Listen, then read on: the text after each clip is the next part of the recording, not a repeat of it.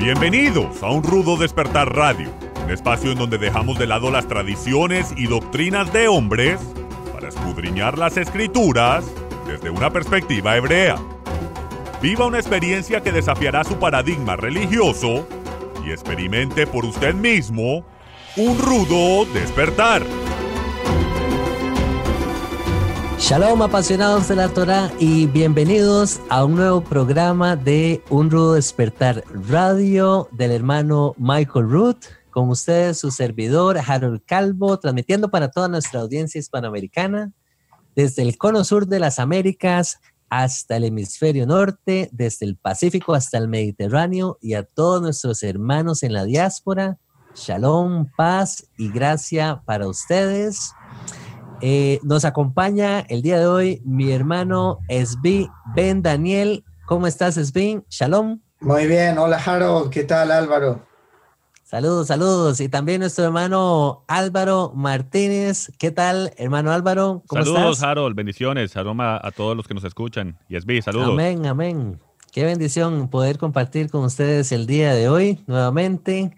Eh, siempre aprendo muchísimo con todos estos aportes que ustedes nos traen y le enviamos un saludo muy, muy cariñoso a toda nuestra audiencia que nos han venido acompañando en los últimos programas, que nos han venido haciendo aportes a través de la página de youtube.com barra inclinada un rudo despertar y también a través de la página de Facebook. Ahí nos pueden encontrar eh, bajo el nombre de Un Rudo Despertar al igual que en la plataforma o en la página web de soundcloud.com. Ahí nos pueden encontrar también bajo el nombre de Un Rudo Despertar. Y ahí pueden revisar y pueden estudiar o escuchar lo que son los programas anteriores de radio que hemos venido eh, trayendo diferentes temas interesantes y eh, como les dije anteriormente, por esos canales nos pueden compartir sus aportes, sus perspectivas, sus preguntas. Eventualmente vamos a estar haciendo un programa nuevamente de preguntas y respuestas. Así que, hermanos, anímense y aprovechemos ahora que tenemos a estos, a estos amados hermanos también que traen su, su, su, experiencia, su conocimiento, la sabiduría que el Altísimo les ha dado a través de la, de la palabra. Bueno, el día de hoy vamos a estar tratando un tema muy bonito, muy interesante, muy extenso, hasta en la medida de lo posible que podamos desarrollarlo. Eh, vamos a hacerlo así. Es el tema acerca del Evangelio del Reino. Eh, tantas veces vemos en las escrituras cómo principalmente Yeshua habla y, elabora con respecto al tema del Evangelio del Reino. Pero bueno, una, una, de las, una de las principales preguntas que surgen es, es esa misma. ¿Qué es o cuál es el Evangelio del Reino? Y tal vez aquí, hermanos, me gustaría eh, tomar la iniciativa. Me gustaría hacer una breve introducción y compartir eh, mi testimonio acerca de qué fue lo que yo aprendí o qué fue lo que yo entendí de qué era el Evangelio del Reino, que era lo que yo escuchaba a través de enseñanzas, a través de lo que era la, mm, la escuelita dominical, a través de sermones, a través de prédicas, y eh, compararlo con lo que dicen las escrituras, porque una cosa es lo que nosotros escuchamos, pero otra cosa es lo que lo que enseñan las escrituras. O sea, tenemos que filtrar esa información. Lo que quiero decir es que no necesariamente todo lo que escuchamos o, o, lo que aprendemos es necesariamente lo que nos enseñan las escrituras. Tenemos que ser como los hermanos de, de Berea en los tiempos de los hechos. Dicen que, que llegaba Pablo y empezaba a predicarles, a enseñarles, y estas, estos hermanos de Berea, dice que lo escuchaban atentamente, pero que pesaban todas las, todas las palabras con respecto a las escrituras. Y como lo ha dicho muy bien Álvaro en otros, en otros programas, ¿de cuáles escrituras se estaba refiriendo? Está hablando de la Torah y los profetas, que es el, el fundamento que nosotros tenemos, que el Padre nos dejó. Pero bueno, volviendo al tema, ¿qué es el Evangelio del Reino? En mi caso, hermanos, eh, yo crecí entendiendo que el Evangelio del Reino se trataba de, o las buenas noticias, se trataba de que Jesús había venido aquí a la tierra, había muerto por nuestros pecados y que ahora Él había resucitado y que nosotros a través de una oración o lo que se le conoce como la oración de salvación, pues nos íbamos para el cielo. Pero bueno, lo que vamos a ver qué dicen las, las escrituras al respecto. Vemos en, vámonos para el libro de, de Mateo.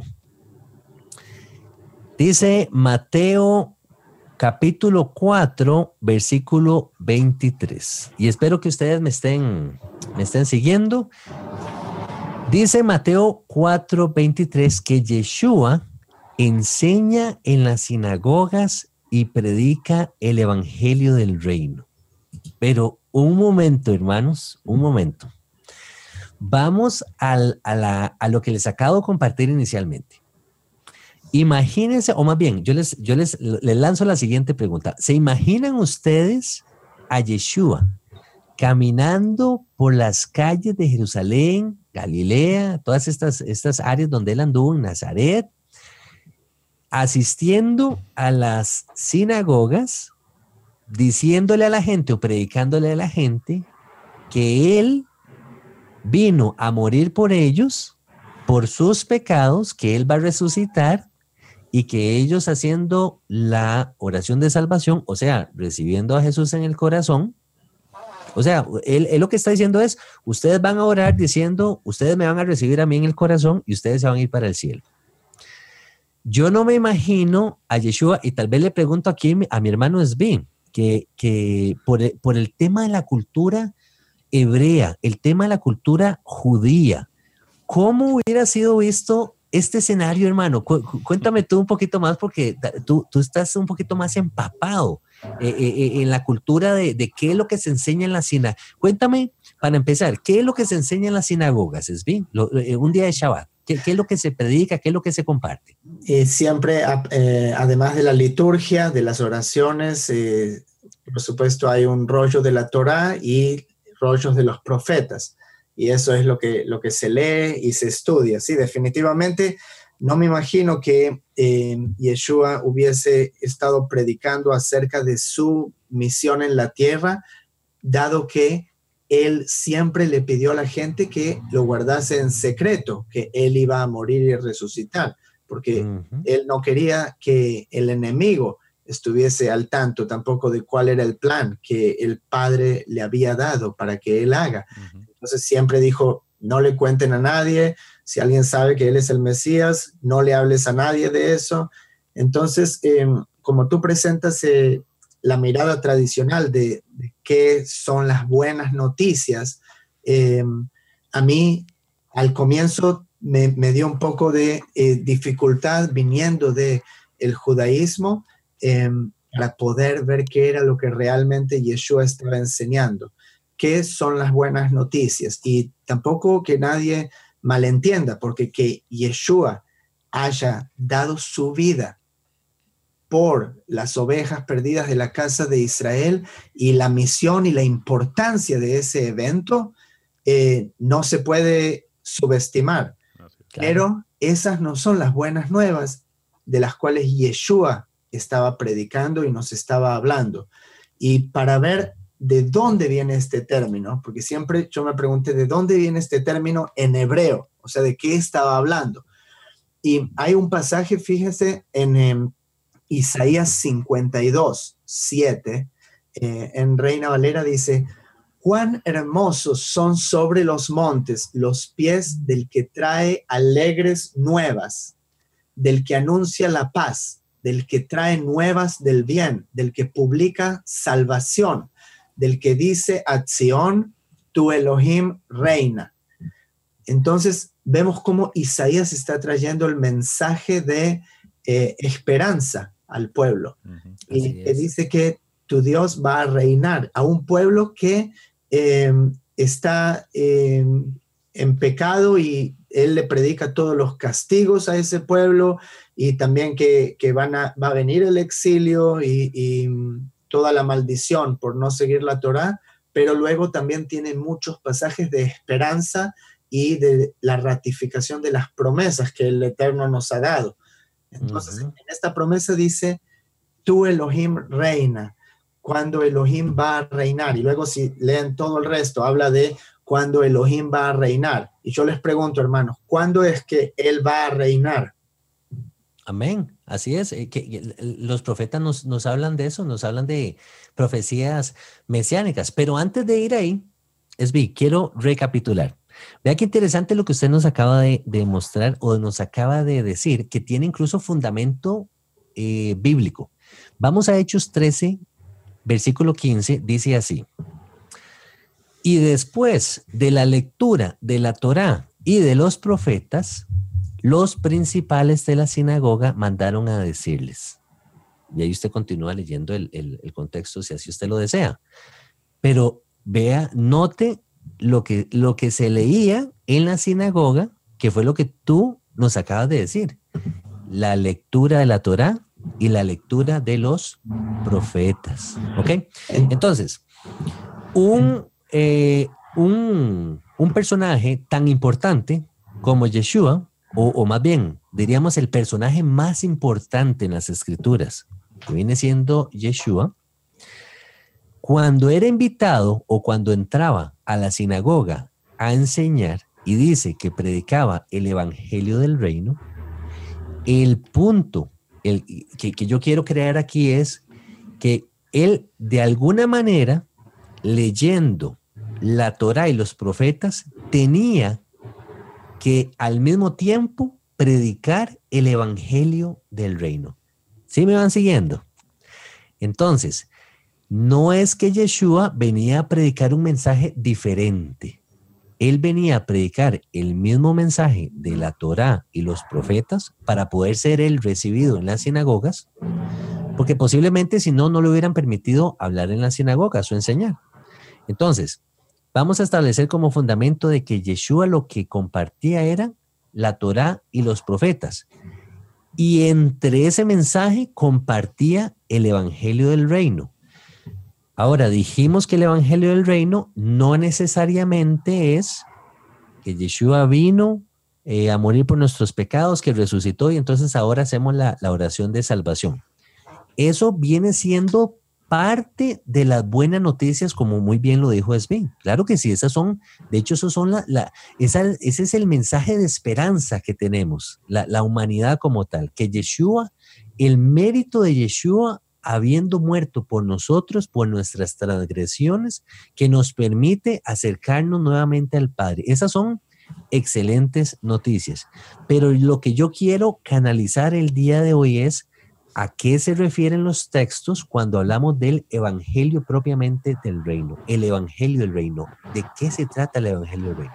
Lo cual me gustaría que fuéramos a Mateo 4:17, unos cuantos versículos antes de, de Mateo 4:23 y podamos ver, eh, eh, te, podamos tener un poquito más de luz con respecto a, a qué se trata este, este Evangelio del Reino. Dice así, se los voy a leer. Dice Mateo 4:17. Desde entonces comenzó Yeshua a predicar y a decir. ¿Y qué dice ahí, hermanos? Arrepentíos arrepentidos porque el reino de los cielos se ha acercado. Entonces, en el 4.23 vemos que Yeshua enseñaba en las sinagogas y predicaba el evangelio del reino. Pero ¿qué es lo que predicaba entonces? Yeshua traía un mensaje de arrepentimiento. Entonces, si vamos atando caos, el evangelio del reino está totalmente relacionado con un mensaje de arrepentimiento. Que siempre ha estado ahí. Que, siempre, ha estado, ahí. Porque eso es lo que todos los profetas venían a, a, a, decirle al pueblo, a, advertirlos, arrepiéntanse y regresen a la Torah de, de Jehová, porque si no, estas maldiciones vienen. Entonces el mensaje nunca cambió. ¿Qué es el mensaje, hermano Álvaro, de, de, de el profeta Juan el Bautista? ahora que lo están mencionando.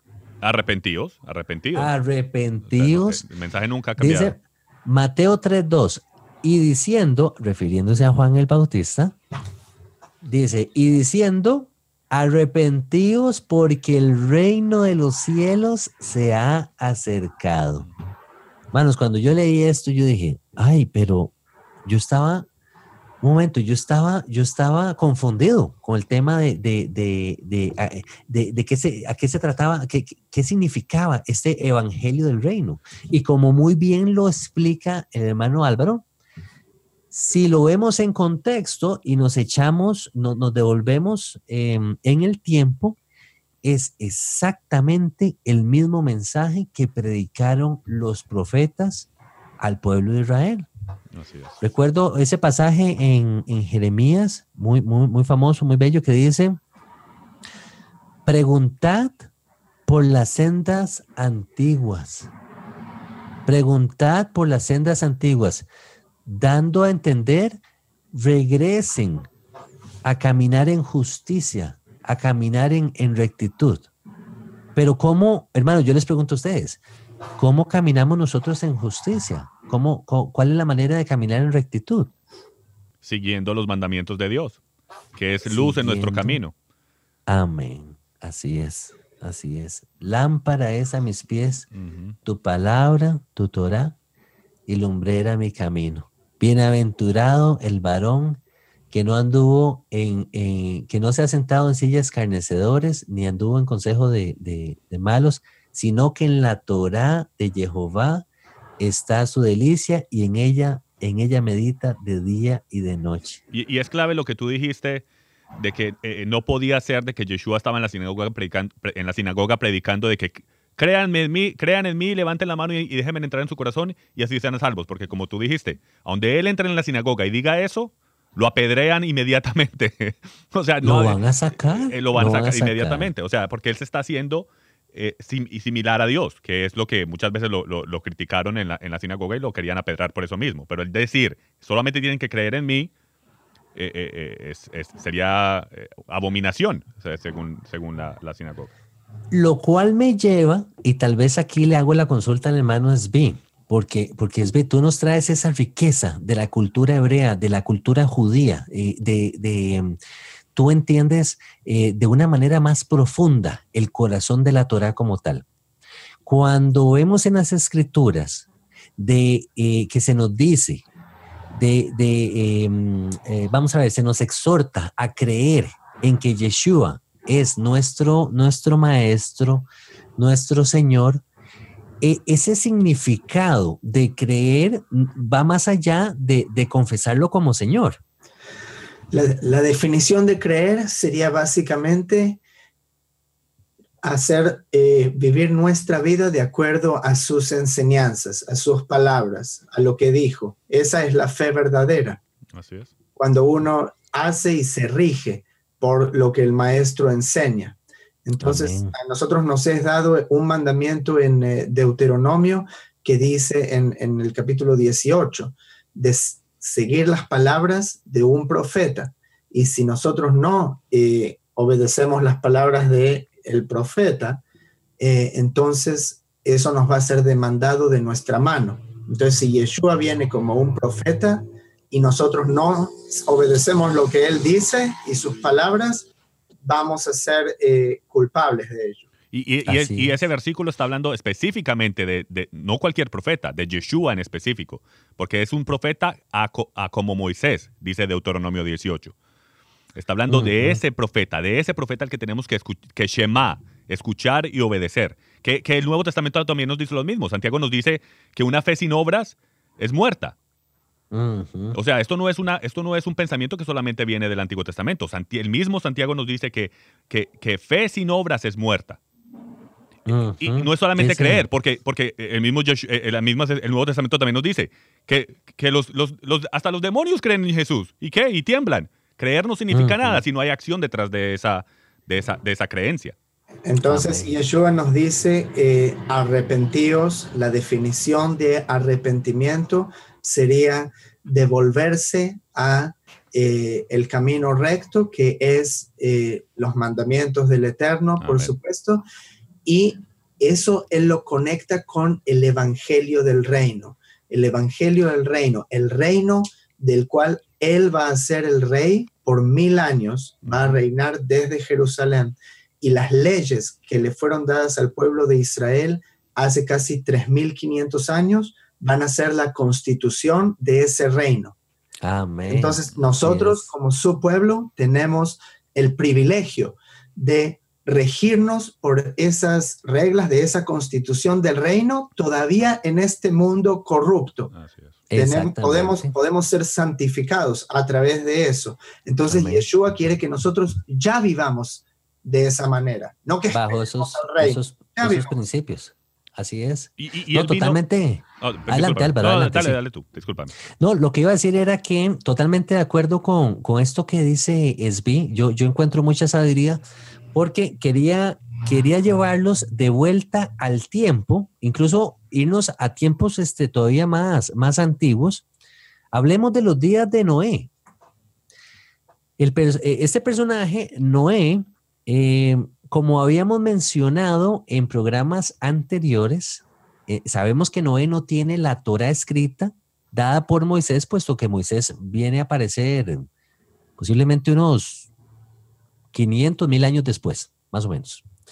Entonces, pero la escritura llama a Noé, lo califica como un hombre justo.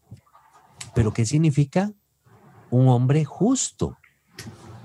En medio de la, de la perversión que se vivían en esos días, Noé es calificado como un hombre justo. Eso significa que Noé tenía entendimiento de cómo caminar su vida de una manera recta. Ahora, no sabemos exactamente, y yo tampoco creo que Noé anduviera predicando en las calles diciéndole a la gente, eh, arrepiéntanse o, vuélvanse de sus caminos. Tal vez no lo hacía de, manera con, con palabras, pero lo hacía con su estilo de vida, de manera que, los pueblos del mundo sabían que Noé caminaba de una manera recta, de una manera justa. Lo mismo ocurre con Lot.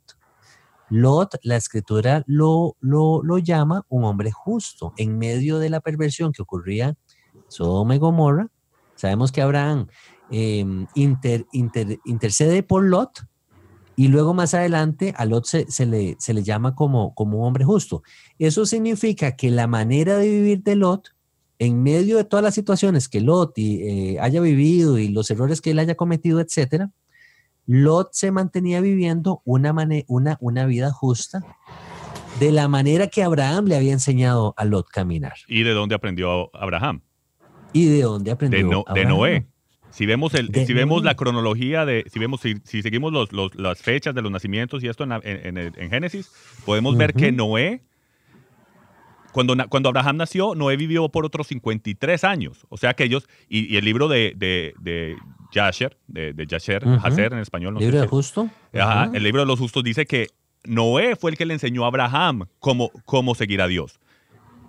Tanto es que Noé, eh, em, su hijo Shem, que, que, Sem en español sería, ese, él, eh, Noé le enseña a Shem cómo caminar, ellos le enseñan a Noé, porque Noé fue, perdón, a Abraham, porque Abraham fue a vivir con ellos, y, y Shem, Sem, es el Malquisedec.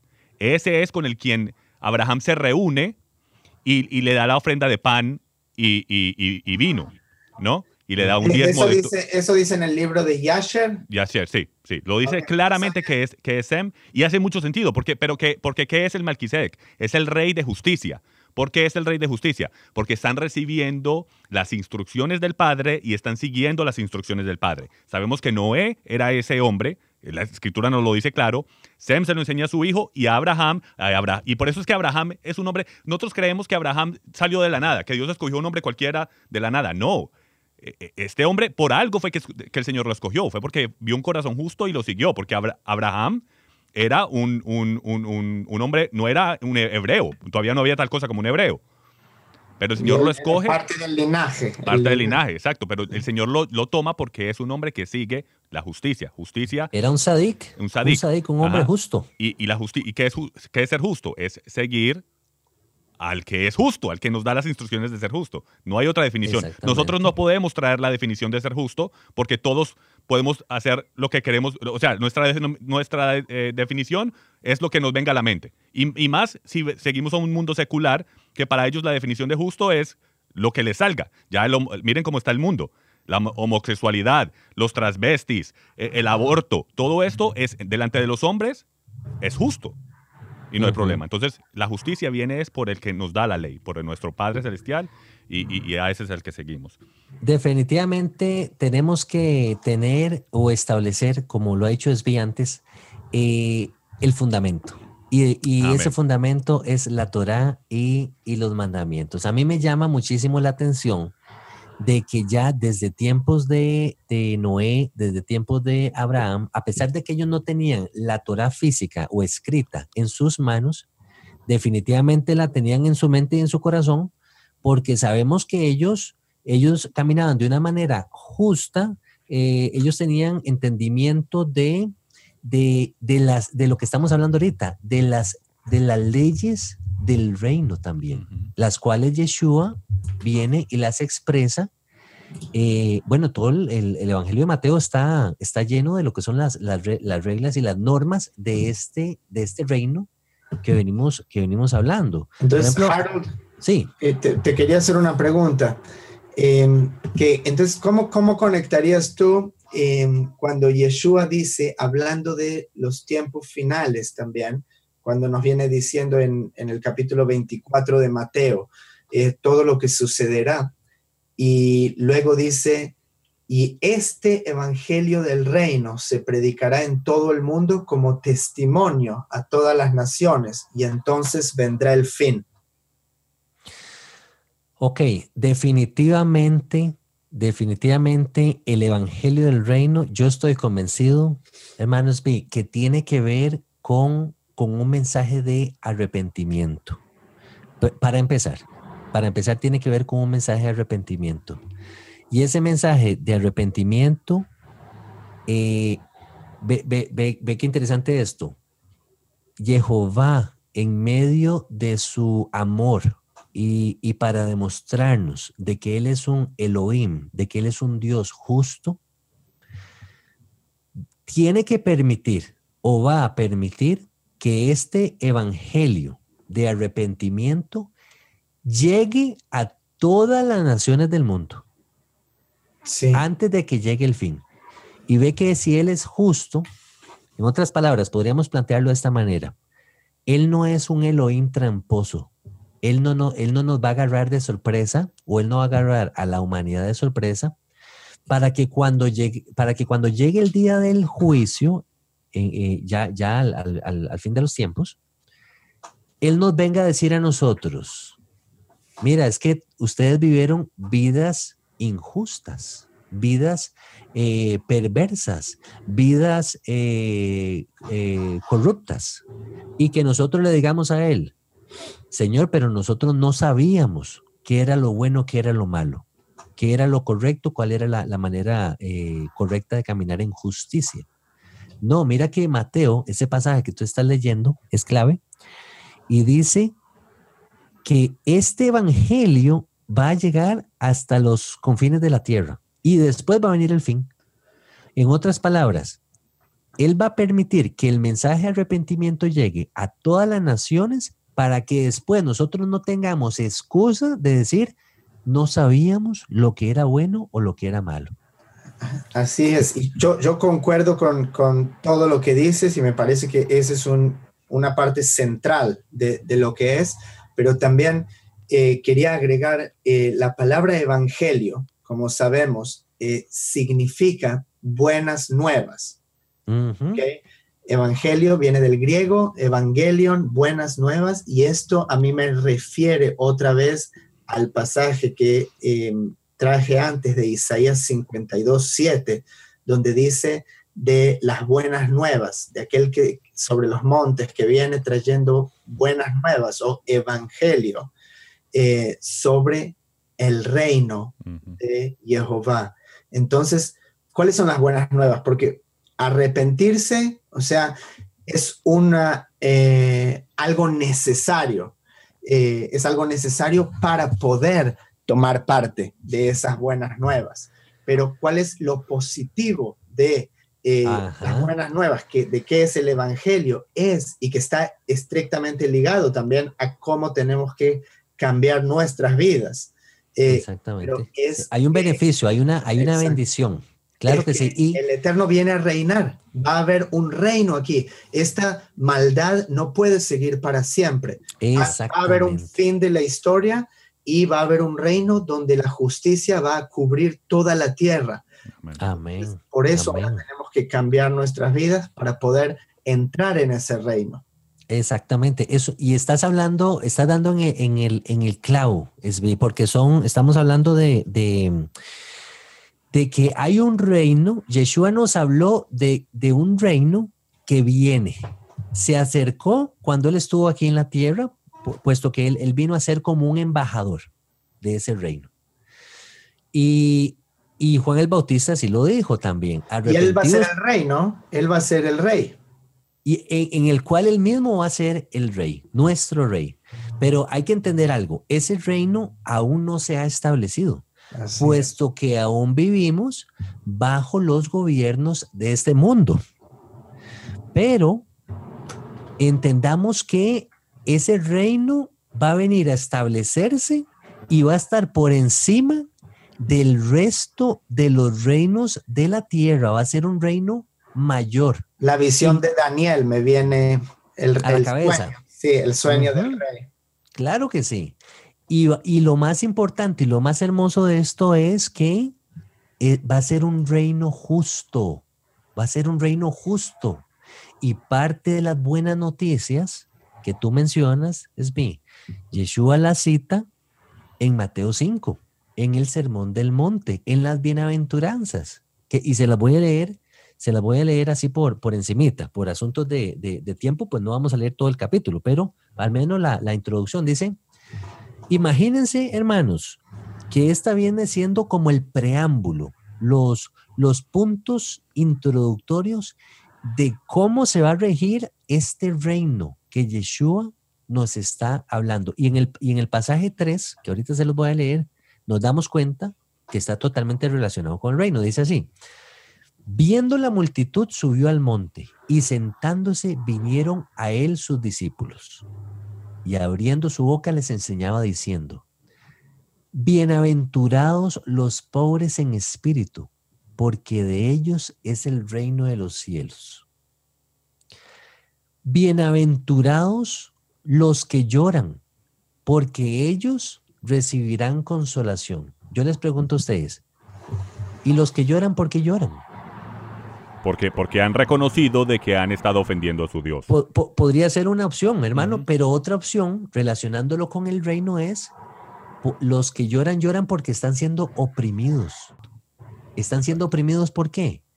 Por los gobiernos del mundo. ¿Y por qué por los gobiernos del mundo? ¿Qué dijo Yeshua acerca de los gobiernos del mundo? Los gobiernos de este mundo, ¿qué hacen? Se enseñorean de los pueblos. ¿Y qué significa eso? Los terminan oprimiendo, hacen que los pueblos trabajen para ellos en un sistema piramidal, lo que hablaba Juan en el Apocalipsis cuando se refería al sistema nicolaíta que el mismo Yeshua odia, ¿cierto? Porque hay hombres que se, que se ponen a regir encima de otros hombres, pero con el fin de oprimirlos. Yeshua les dice, ustedes son bienaventurados, porque ¿saben por qué? Porque en el reino eso no va a ser así. En el reino ustedes van a ser consolados, no van a ser oprimidos, porque va a reinar un rey justo y ese rey es Yeshua. Perdón Álvaro, ¿qué era lo que ibas a decir? Adelante. Eh, bueno, e, e, este tema de, y es interesante porque estudiando para, para este eh, programa de hoy de de qué es el Evangelio del Reino, yo no sabía que había tanta eh, diferencia, tanto, tanta teoría en lo que es el, Evangelio del Reino. Y es hermoso lo que, ah, lo, que estamos compartiendo, porque, porque sí, porque igual como, como dijiste al principio, eh, lo que nos enseñan en la, en la, cristiandad al principio es que Jesús murió por nuestros pecados, la muerte, entierro y resurrección, que, lo cual es una, y sí, es parte, pero para mí es una, una parte resumida del Evangelio, es el, el, Evangelio en, en resumen básicamente. Pero para, mí, para mí es muy importante que entender que entendamos, para poder entender el Evangelio del Reino, tenemos que entender esto. Eh, por eso es que para mí esta enseñanza de las dos casas es tan, tan crítico y tan importante para poder entender nuestras escrituras. Tanto es que hay una cita de, un profesor eh, en, al principio del siglo XIX que dice que, que las personas que no entienden esta diferencia de las dos casas, tres cuartos de las escrituras están sellados a su entendimiento. Es, y, y, para mí hace mucho sentido y es muy claro porque porque si no entendemos esto, si no entendemos que la Torá no ha sido abolida, que el reino del norte de Israel fue disperso por todas las naciones, que fue dada carta, porque este es, el, este, este es el Evangelio, que el reino del norte de Israel se le da carta de divorcio. No puede regresar a su padre, no puede regresar a Jehová. El reino del norte está disperso, se les olvida el nombre de su Dios y todas estas cosas que ya sabemos. Y Yeshua viene a decirles, a enseñarnos que, porque no, pueden volver, no pueden, aunque quieran, no pueden volver a Dios. Y Dios no puede volver a ellos, según la Torá. Pero, pero al Yeshua morir, ellos tienen de nuevo acceso al Padre, a nuestro Padre, a los pactos de Jehová y pueden volver llorando. Por eso dice, mansos, eh, eh, bienaventurados los que lloran, los que, los, que, em, los que son mansos. ¿Mansos por qué? Porque, porque reconocen que se alejaron de su Dios, que se alejaron de sus instrucciones y no tienen acceso. El reino del norte no tenía acceso a regresar a Jehová. Tanto es que Yeshua mismo dice, que solo vine por las ovejas perdidas de la casa de Israel. Y por ende al mundo, porque lo que nos enseñan es que Jesús murió por el mundo entero. Y sí, es verdad. Pero él escogió, eh, pero Israel era esa luz. Israel era el comandado a hacer la luz al mundo y traerlos. Tanto es que íbamos Israel iba a recibir tanta bendición que las naciones iban a venir a tocar la puerta a, preguntarles que nos enseñen. Enséñanos sobre, sobre vuestro Dios, porque vemos la bendición. Y entonces el, evangelio del reino es que, que ya el reino del norte puede regresar a Jehová, puede volver a sus pactos y así ser, y así ser un reino. Por eso es que los apóstoles le dijeron a Yeshua, ¿viniste a restaurar el reino? ¿Qué reino? las dos casas. Las casas el, reino de Israel. Están hablando en contexto de las doce tribus de Israel. O sea, tenemos que entender claro que, son, que es todo sobre las doce tribus de Israel. Y si no me creen, solo piensen. Doce tribus, un rey. Doce discípulos, un rey. 12 canastas eh, eh, sobrantes de pan, ¿ok? Yeshua dice en Mateo 19, 28, eh, en verdad os digo que vosotros que me habéis seguido en la, en la restauración, ¿la restauración de qué? Del reino. Cuando el Hijo del Hombre se siente en el trono de su gloria, os sentaréis también sobre 12 tronos para juzgar a las 12 tribus de Israel. Yeshua son una niña de 12 años, casualidad, estoy seguro. Él empieza a enseñar en el templo cuando tenía cuántos años? 12. Él dice que hay 12 horas durante el día, 12 meses en el año. En Apocalipsis hay 12 mil de, personas de cada tribu, 12 ángeles, 24, mejor dicho, esto es todo sobre el reino de Israel. Este reino y la hermosura de que el reino del norte, que no podía volver, ahora puede volver y ahora tenemos un trabajo de regresar a, las instrucciones de nuestro Padre para poder ser bendecidos y de esa manera ser una luz a las naciones. Eso es como yo veo el reino. Amén, amén. Tiene que ser, tiene que ser restablecido, pero sí entender que esa restauración no ha, no, no ha tenido lugar, como tú muy bien citas oh, el, libro de Hechos, los mismos discípulos le preguntan a, a, Yeshua, ¿y cuándo vas a restaurar el reino? Ok, no es para ustedes todavía conocer el, el, el tiempo, les dice, les dice Yeshua. O sea, todavía el reino... ¿Y sabe cuándo yo creo? Es cuando, cuando la llenura de los gentiles entre.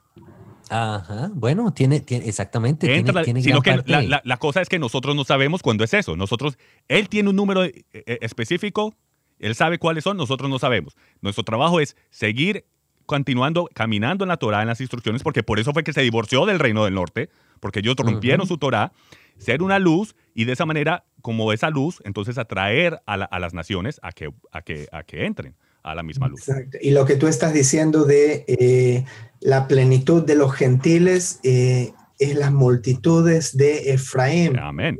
las dos casas, y por quienes Yeshua realmente vino, que son las ovejas perdidas de la casa de Israel. Entonces vemos también cómo él eh, eventualmente va a llegar a todo el mundo. Y de hecho, si no fuese porque Yeshua vino, ahora la mayoría de las personas que en las Américas, por lo menos, no tendríamos ni idea de, profecía bíblica, de que va a haber un rey que va a venir a reinar en justicia, de que hay un pacto que el Eterno hizo con los hijos de Israel. Si no fuese por Yeshua o Jesús, no, no sabríamos. Exacto. Y, por eso es tan clave lo que tú dices, Harold, de, de arrepentimiento.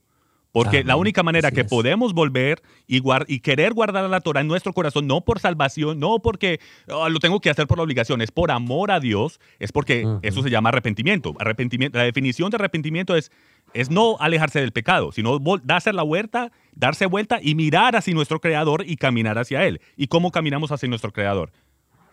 Siguiendo sus instrucciones, su Torah, que da vida, sus que es vida y no muerte. Yeshua lo dijo. Si, si me amáis, Guardaréis mis mandamientos. guardaréis mis palabras, así es. Mira, es tan importante este tema del, del, del reino y del evangelio del reino. Mira lo que le dice Yeshua, a- o más bien los discípulos le preguntan a Yeshua, en medio de todas estas parábolas que están tan relacionadas, hermano, yo, yo les motivo, yo les insto a estudiar las parábolas de Yeshua, porque están totalmente vinculadas con el tema del reino. Miren los, los discípulos y le dicen a Yeshua, ¿por qué les hablas por parábolas? Yeshua respondiendo les dice, porque a vosotros, a mis discípulos, ojo, ojo aquí, os he dado saber los misterios del reino Amén. de los cielos, mas a ellos no les he dado. Entonces, eh, qué misericordia al día de hoy poder estudiar este tema del reino, poder ponerle atención, pedirle al Padre, Padre, revélame cuáles son los misterios del reino. ¿Y, y cuál era el misterio según Pablo? ¿Cuál era el misterio en Romanos 7 que, que Pablo arregla? El misterio de que, de lo que De- acabo de sí, hablar, que- de que el reino de- del de norte Yeshua ahora puede pueda- volver porque, porque, porque el esposo muere por la esposa. El padre Jehová muere por su esposa, Israel, las diez tribus del norte, y ellas ahora pueden, porque no podían volver por la carta de divorcio, ahora ellas pueden volver al pacto con Dios, por eso es que tiene que morir. Y, por eso tiene que resucitar. Por eso Pablo dice en Romanos 7, ahora únese en el que resucita de entre los muertos. Dejen las tradiciones paganas, dejen su paganismo, dejen las, dejen las tradiciones de hombres y únanse al que, al que a- antes les había dicho, como, como explicó es bien la enseñanza de, de, de- de- de las dos casas. El, el que, el, que, mm, el, el que, el que les dijo en este, en este lugar, les dijo, no son mi pueblo, ahora son mi pueblo Ujú. O sea, que fueron regados y fueron, es que hermoso. Yo animo a, la- a los que nos escuchan que vayan y escuchen la enseñanza, eh, el video la, que hicimos de las dos casas, porque Svi explica una, en una manera hermosa cómo fue, no solamente fue castigo, el reino del norte fue disperso por castigo, sino también fue, fue para sembrar, que, que es increíble porque, y me, y me encantó cuando Svi explicó eso con el lenguaje hebreo, porque yo creía esto en mi mente, yo- eso fue con un propósito, pero no sabía, no podía eh, eh, eh, confirmarlo con las escrituras. Y gracias a que Sbig y, y- y- y el lenguaje hebreo, como lo conoce el lenguaje hebreo, me confirmó. Eso fue la el, el- el segundo testigo. De que las escrituras nos dicen que no fue solamente para castigar, sino para sembrar. esparcir la, la, la semilla. Y es un, Sí, fue un plan desde el principio. Y es hermoso. O sea, ¿qué, qué más hermosura de eso? Esto, esto, es, esto, es, esto es mejor que, que Shakespeare. sí, sí, no se compara. Y a mí me gustaría eh, compartir una de las parábolas que Yeshua dijo cuando estaba enseñando sobre el reino. Eh, y vamos a ver cómo no está hablando del reino en sí, sino la dinámica de cómo es cuando se está entrando al reino o con quién va a entrar al reino. Eh. Estoy en eh, Mateo 13, eh, comenzando el verso 24, y dice, les refirió otra parábola diciendo, el reino de los cielos es semejante a un hombre que sembró buena semilla en su campo. Entonces también quería poner ahí, em, ahí la, la distinción, dice el reino de los cielos, ¿ok? El reino que está en los cielos, pero se acuerdan cómo Yeshua enseñó a sus discípulos cómo orar, que venga tu reino. Amén. Oramos así porque es. ese reino que está en los cielos, del cual Él está enseñando, Que oramos por aquí. su venida, exacto, porque va a venir a la tierra y por eso es que vamos a tener esa justicia. Amén. Eh, Yeshua dijo, yo soy rey de un reino que no es de este mundo. Que no es de Así este es. Al mundo. emperador, ¿se acuerdan? eh, Aplica. Es- así Es es. bien, nada más para hacer un paréntesis Sí. y, y- y luego eh, puedes continuar, pues está muy hermoso eso que estás compartiendo. Recuerdan también cuando Yeshua es llevado al desierto y a él le, le- le- le son presentados por, por Hasatán los reinos, dice, los gobiernos de este, de este mundo. Te ofrezco los gobiernos de este mundo. Entonces, nada más para entender que actualmente somos regidos, se dice así, regidos por gobiernos extraños. al gobierno de Yeshua, al gobierno de los cielos. Entonces, tener eso claro, estamos siendo regidos eh, por, un rey, por, por reinos que no son aún el reino del, del, Mesías, de Yeshua como tal. Y, ahí mismo en ese versículo, discúlpame Harold que te, te dejo continuar, en ese mismo versículo, ¿qué le dice Hasatán a Yeshua? Le dice, se, me fue dado a mí y se lo doy al que yo quiera. Yeshua ah, nunca eh, eh, cuestionó su jurisdicción. Él, sabe que ahora mismo este reino es el reino de Hasatán, es la realidad. Eso fue lo que, lo que Adán le entregó a, a, Hasatán, fue el, título legal de la tierra, mejor dicho. Y ahora lo que podríamos rescatar fue, y ya, ya que te doy la palabra, Esbi, eh, lo que Esbi mismo dijo, que los principios que Yeshua establece acerca del reino a través de las bienaventuranzas, a través de las parábolas, esos principios los podemos vivir el día de hoy. Claro que sí, claro que sí. Podemos, eh, podemos vivir en justicia y en rectitud el día de hoy. Claro que sí. Esto viene siendo como, como, como un ensayo, una práctica de lo que vamos a vivir.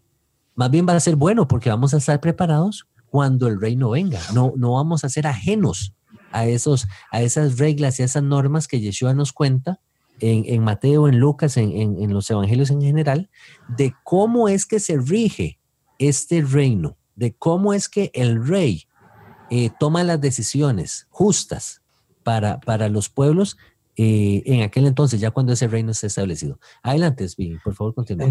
Entonces, Yeshua dice que el reino es semejante a un hombre que sembró buena semilla en su campo, pero mientras dormían los hombres, vino su enemigo y sembró cizaña entre el trigo y se fue. Y cuando salió la hierba y dio fruto, entonces apareció también la cizaña. Vinieron entonces los siervos del padre de familia y le dijeron, Señor, ¿no sembraste buena semilla en tu campo? ¿De dónde pues tienes cizaña? Él les dijo, un enemigo ha hecho esto. Y los siervos le dijeron, ¿quieres pues que vayamos y la arranquemos? Él les dijo, no, no sea que al arrancar la cizaña, arranquéis también con ella el trigo. Dejad crecer, crecer juntamente lo uno y lo otro hasta la siega. Y al tiempo de la siega, yo diré a los segadores, recoged primero la cizaña y atadla en manojos para quemarla, pero recoged el trigo en mi granero. Y más tarde, cuando Yeshua eh, eh, explica esto, él enseña que esto es cómo sucedió en la historia y cómo va a ser al final, eh, a la venida del reino, que los segadores, que son los ángeles, van a arrancar a aquellos que no son eh, de la semilla, que no son buenas semillas, sino que fueron sembrados por el enemigo. Y al final vemos cómo eh, solo el trigo va a quedar para ser ofrecido para cuando el reino venga. Amén. Así es, así es. Y vean, hermanos, nuevamente, yo, yo sigo insistiendo. La importancia del tema del, reino. Vea lo que dice Mateo, ahí donde estás tú leyendo, es en Mateo 13, 19. Yeshua empieza a explicar lo que es la parábola del, del sembrador. Dice así, cuando alguno oye la palabra del reino y no la entiende, ¿Qué pasa? Viene el malo y la arrebata lo que fue sembrado en su corazón. Lo voy a leer de nuevo. Cuando alguno oye la palabra del reino y no la entiende, viene el maligno y la arrebata lo que fue sembrado en su corazón. Entonces, hermanos, yo, eh, es mi oración al Padre, que todos, que todos nosotros podamos eh, atesorar esta palabra del reino, esta palabra de, de arrepentimiento, que la podamos entender. Y, no solamente la palabra de arrepentimiento, sino las, las, las normas que Yeshua viene y explica en Mateo 5, en, en, el, en el Sermón del Monte, eh, acerca de cómo es que se rige este reino, de cómo es que este reino celestial que, va a estar, que se va a establecer sobre la tierra se va, eh, se va a regir, que va a ser a través de su Torah.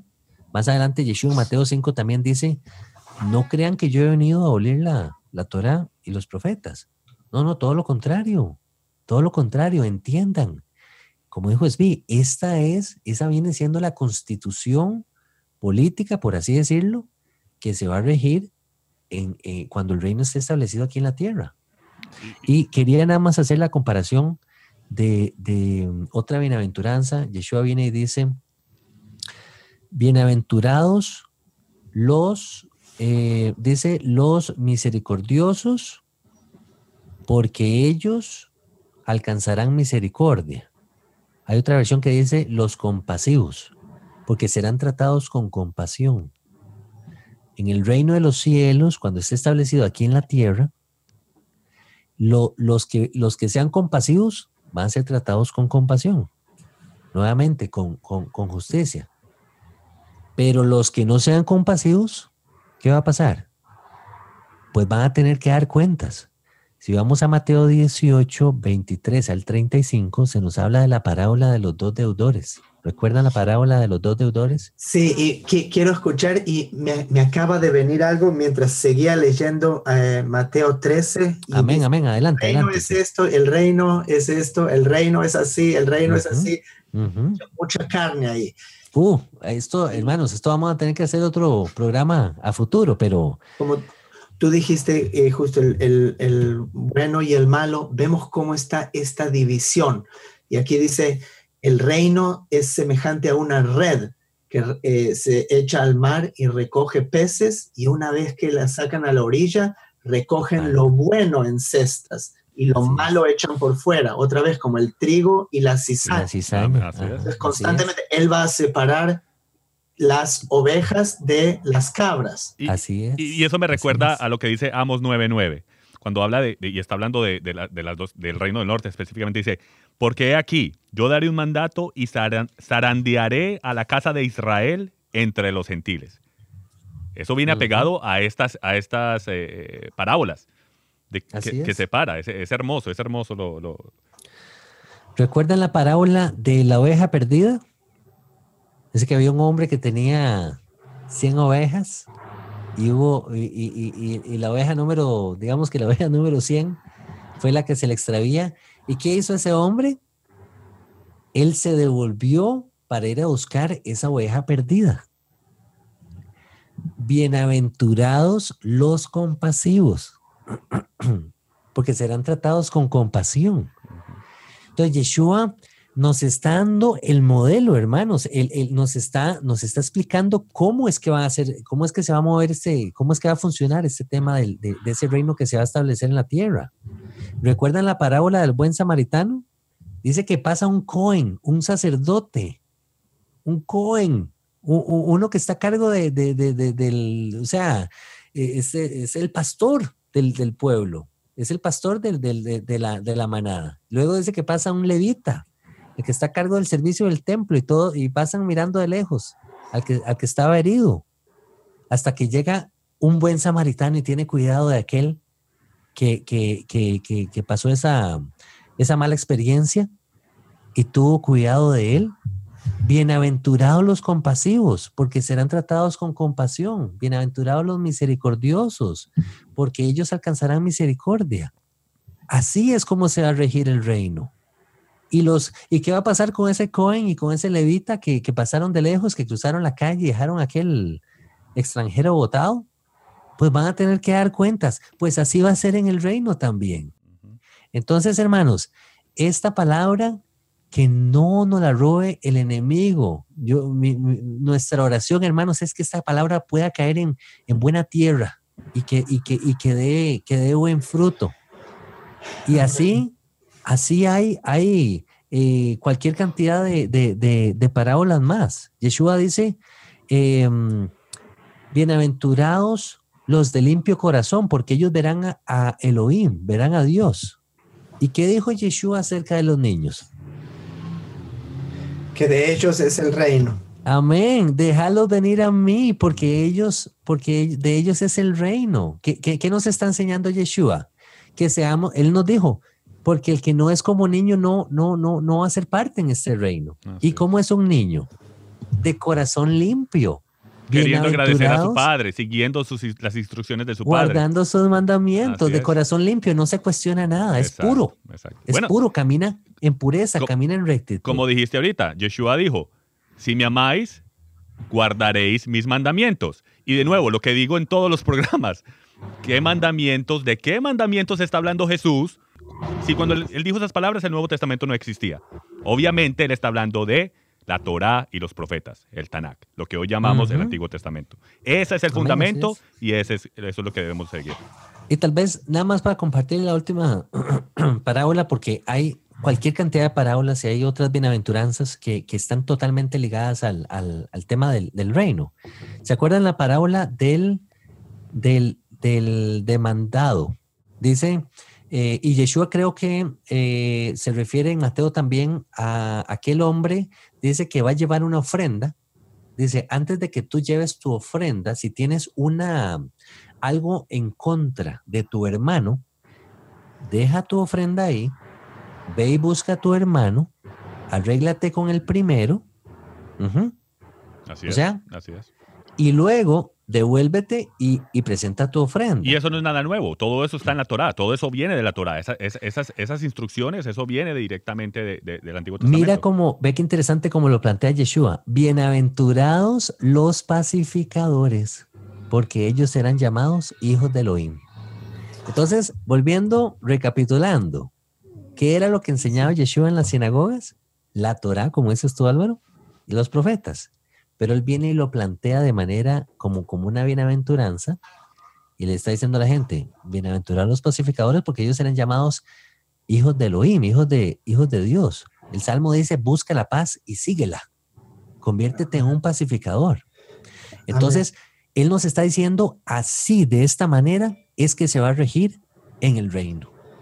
Amén. Y para mí, para, para, para, conclusión, yo diría de la misma manera que Yeshua enseñó este evangelio del reino, este mensaje de que el rey va a venir y, y conquistará las naciones y establecerá justicia, si eso es lo que él enseñó y él mandó a sus discípulos a que enseñen, ese sería el mensaje central para mí para comunicarle también a otras personas. Amén. Amén, amén, así es, así es. Llevar esas, esas buenas noticias, ese, ese evangelio de, del reino, como dices tú, Svin, el, el, e, e, de manera resumida, arrepintámonos, hermanos, volvámonos otra vez a la Torah, volvámonos a, caminar eh, de manera justa, de manera recta.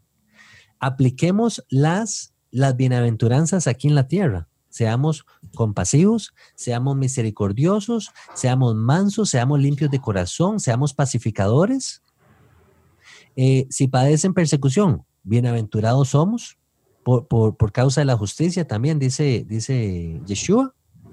Y, y, saber, tener esa esperanza de que, de que hay un reino que va a venir, que se va a establecer, que Yeshua va a ser ese rey, un rey de justicia, y que las cosas se van a poner en orden finalmente finalmente. No perdamos la esperanza porque, porque viene ese, ese rey de justicia. Que sea pronto en nuestros días. Amén. Amén. Amén. ¿Qué tenemos para la próxima, Harold? Hermanos, para la próxima les invitamos a que nos sintonicen. Vamos a tener un programa de preguntas y respuestas. Les motivamos a que nos llenen, nos carguen de preguntas, de comentarios eh, nos mantengan en sus oraciones y nos pueden contactar nuevamente a través de, la página de YouTube, Facebook o SoundCloud. Los dejamos, se nos acabó el tiempo, hermanos B, como siempre, y hermano Álvaro, como siempre, muchísimas gracias por sus aportes, aprendemos muchísimo. El Padre les bendiga a toda la audiencia, a todos los eh, radioescuchas. Eh, shalom, shalom. Recuerden las palabras de nuestro Mesías, Yeshua. En esto conocerán que son mis discípulos que se aman los unos a los otros. Bendiciones. shalom. shalom.